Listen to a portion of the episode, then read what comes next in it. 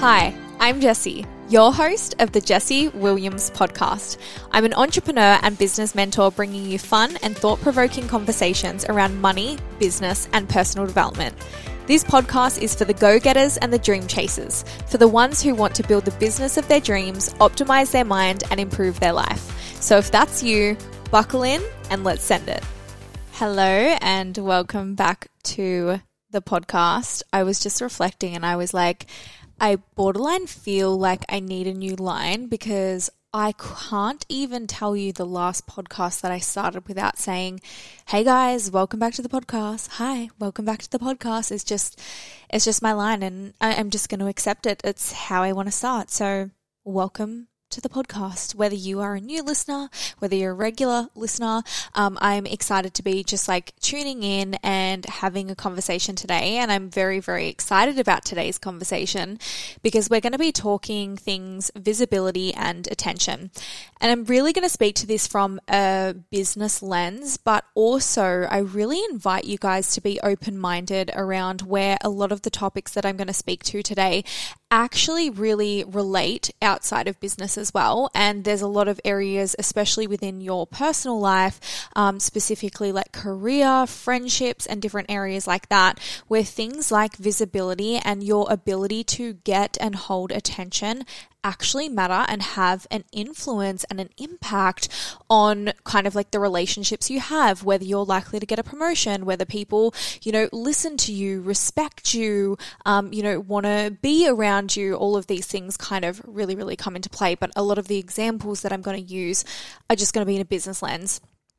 So I kind of wanted to open up this conversation because it's, it's an interesting one where sometimes people can look at attention and particularly we have a very very negative connotation to the words attention seeking right?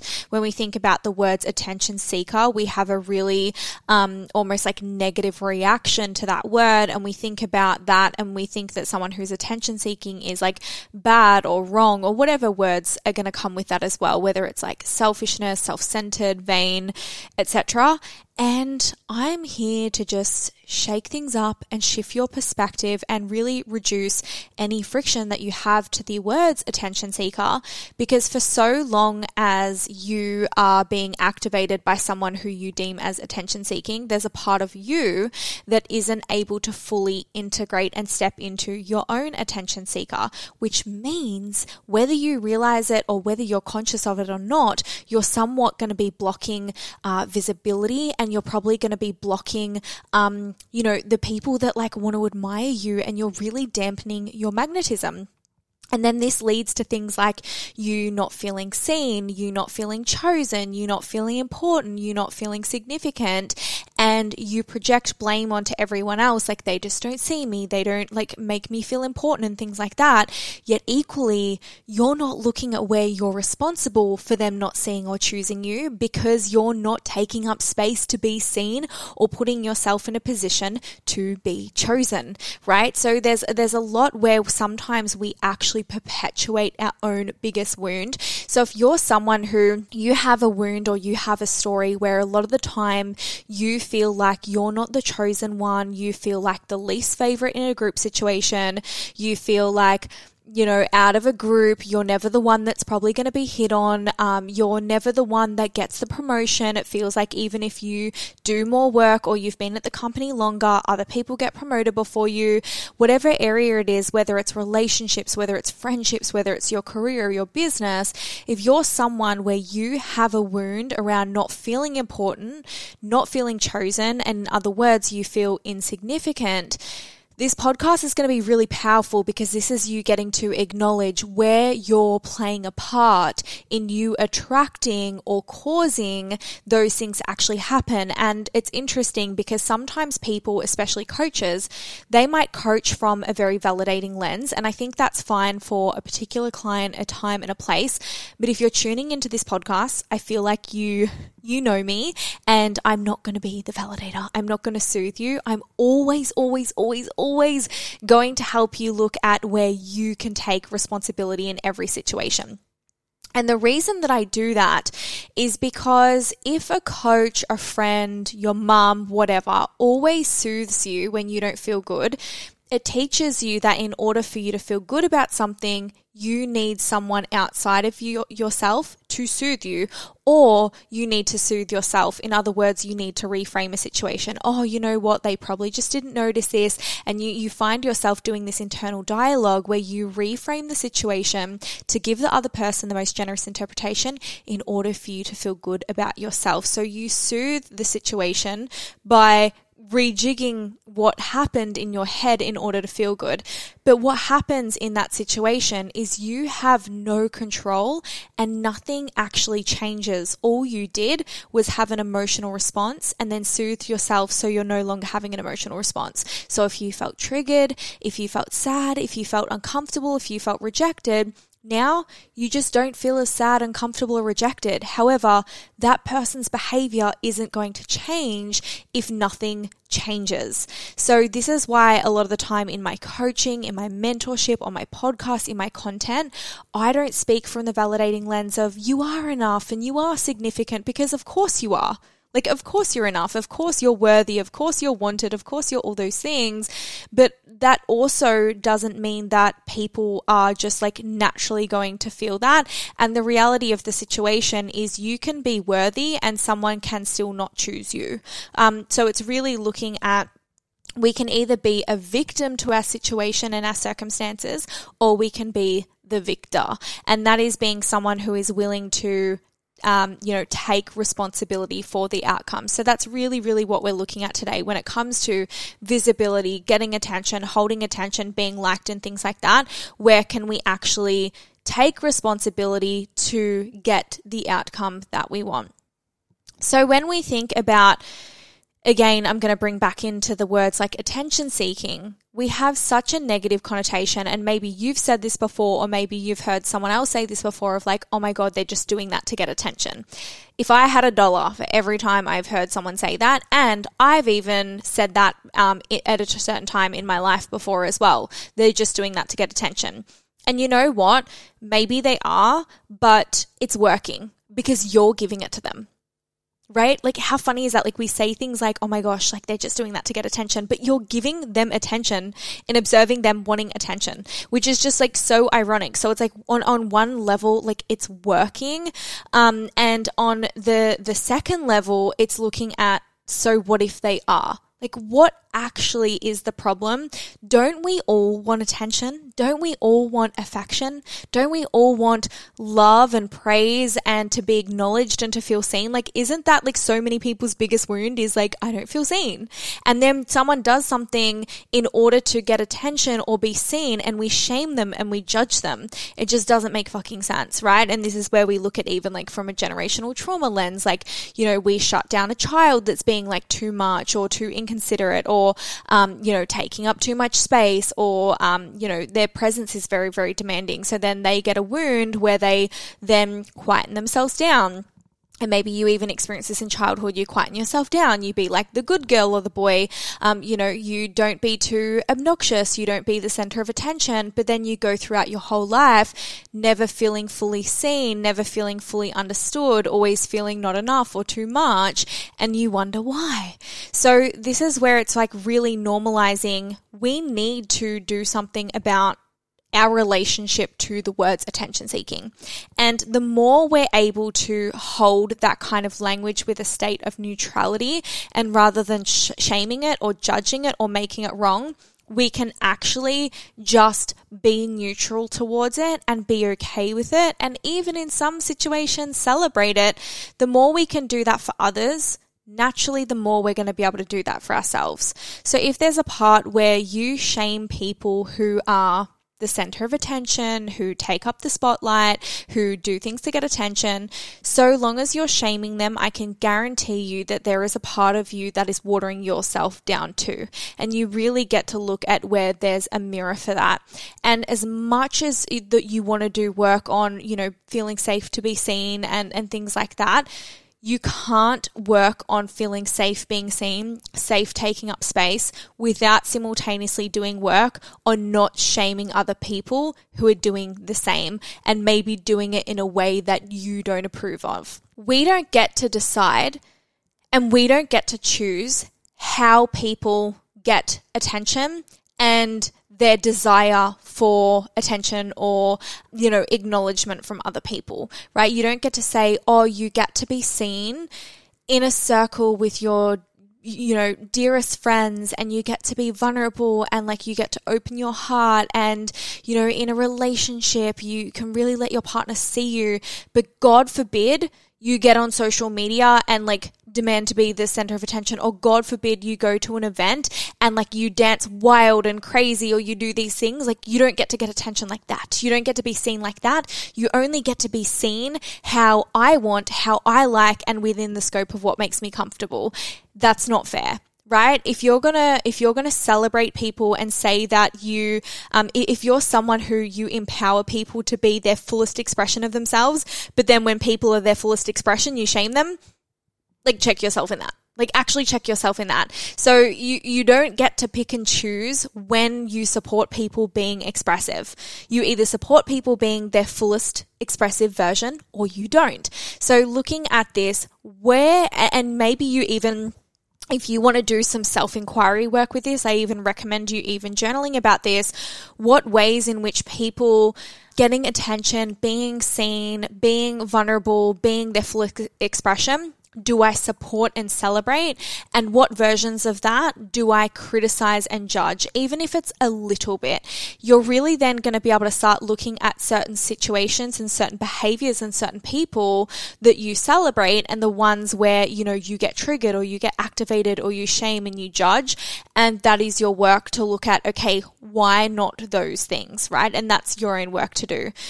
So when I think about someone who is, you know, attention seeking and we can shame and we can judge that person, but I somewhat celebrate them because if there's anything that I've learned throughout my life, it's that sometimes the biggest attention seekers are the ones who get ahead. And I also want to preface this by saying that, like anything, like absolutely any trait or behavior, like um, manipulation, like uh, greed, there's always high and low frequencies of things, right? Anger, there's a high and a low frequency of anger. We look at anger can be um, hurtful and explosive and, you know, nasty, but anger can also be like passion. And you think about one of the, you know, a big world issue that gets you really riled up and angry, or, you know, like people being hurt might make you angry. So is anger bad or wrong? Or is anger used without the right context and boundaries wrong? Right? So the same thing with when we look at being attention seeking there can always be high and low frequencies of this expression. People can express, uh, you know, their inner attention seeker from a lens of insecurity, from a lens of actually feeling really inferior and needing to get themselves in situations where they feel superior in order to get their power back. Like there can be a lot of things where someone is not in their power and the only way they get it is through getting attention. I'm not speaking about that because that's always somewhat's going to coexist and that's the other person's work. And we're not concerned with the other person's work, we're concerned with yours. So, what we want to be able to do is like you be able to catch when attention seeking is playing out in a high and low frequency without judging, regardless, just holding it in neutrality. If someone is feeling inferior or feeling powerless and the way they get their power back is through being attention seeking, that's not your work, that's yours. Just observe it from a state of neutrality. Like it gets to just be like, oh, like, oh, that person's feeling really powerless and, and, that's the way that they feel better. Like, okay. But also, we want to be able to hold that sometimes attention seeking can come from a very, very grounded and intentional place as well. And it can just be smart. And the people who are willing to flex being the center of attention or getting more attention than other people or being seen or being visible are often the ones that are going to get ahead. They're the ones that are going to get promoted. They're the ones that are going to get the partner, the relationship, the friendships, the, the clients, like whatever it may be. And we can be really angry about that and we can get salty around that and we can think that it's unfair that they're getting unfair amounts of attention. We can think that it's unfair that they're taking up more space than us or we can learn to play the fucking game. We can learn to master the art of seeking attention in a really clean and powerful way in order for ourselves to get ahead because someone's always going to have it. Like that's the bottom line. Someone's always going to have it Is it going to be you? And there's going to be different layers and different iterations of this. Of sometimes the first layer is, do you feel comfortable with it? Right? Like we can talk about all of the, the strategies and things in order for how for you to get attention, but there's no point you knowing how to get it if you actually aren't comfortable holding it. So the first lens is you checking how you actually feel being seen, whether you have like a block and things like that. And that's why one of my oldest masterclasses that, that still to this day sells very, very well is my visibility masterclass because that's really speaks about like the art of feeling safe to be seen online and things like that. But the first thing is like you need to feel safe in order for the eyes to be on you in the first place. And the next level of that is once we feel safe to have the eyes on us, we then want to be able to know, okay, cool, I feel safe having it. Like I, nothing comes up for me. I don't have a confidence block. I don't have like a there's no fear or resistance, but I just don't know how to get it. I don't know how to get people listening. So the level for you then is looking at, okay, how do I actually learn to master the art of being able to get attention in the first place? And this is something that why I love talking about these topics is there are two of my favorite things or, or ways for people to teach. One of my favorite ways for people to teach is they used to have a problem and they healed that themselves. And so they become their own biggest and best testimonial. And then they teach other people how to work through or navigate what they navigated. So a prime example for that Back in the day, years ago, I was a food relationship coach and I helped a lot of clients who had a poor relationship with food or were binge eating and things like that. Why? Because I, you know, had a background of body dysmorphia and binge eating disorder and things like that and I got through it. And so I really taught people, hey, I know what it feels like. I know what you're going through. and know a lot of your experiences and I can help you get out of it. The other way is people teaching something where it's never been a problem for them. Because when we look at it, there's a reason it's never been a problem. Like why? Like this is just something that like they're born with. It's it's you get to look at if this has never been a problem for you, but it's a problem for a lot of other people, why? Like, what is it that you're doing or you're nailing for that to never be a problem for you? And when I think about this kind of work and attention seeking, I would say this has never really been a big problem for me. As a little girl, I loved attention. I lap that shit up, okay? And we can joke that it's my Leo star sign, and you know what? Maybe it is a little bit, but like I loved being the center of attention, and that could come from anything from within my household, wanting my mum to give me the most attention as an example. It also shone through in school um, and like wanting a, a, teacher to give me more attention, wanting a teacher to just like praise me and things like that. Like I was teacher's fucking pet, guys. Like I am talking from a very, very young age.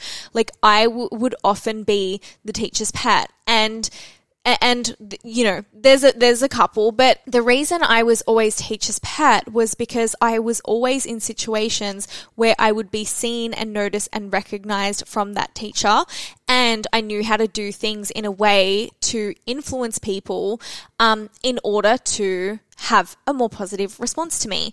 So what that could look like is one I would put my hand up and answer the fucking questions. Okay. And this is so interesting because I remember in school, my biggest wound wasn't like like necessarily not being able to take up space and things like that. It was almost like the too much thing where I would want to answer every question and I would be like, okay, I can't put my hand up again. Like I was almost like that annoying kid. And, and I did have the level of restraint of like, hey, let someone else have a turn and things like that. And that's the thing with attention seeking. It, we, there also needs to be clean integrations and we can't be ignorant of other people's experiences and things like that. But this is something that I did very, very well was I would make myself known and I would make myself seen and I would answer questions and I would put my hand up and things like that. Um, another prime example of, of how this could play out in, you know, your adult life, even let's just say someone works a corporate job and there's always team meetings, right? There's always team meetings and everyone's sitting around a boardroom. And every time that meeting goes down, there's three people that always put forward their ideas. They all, even if they get shut down and the boss says like, no, I don't like that, they're still putting ideas forward. They're still talking. They're still being seen.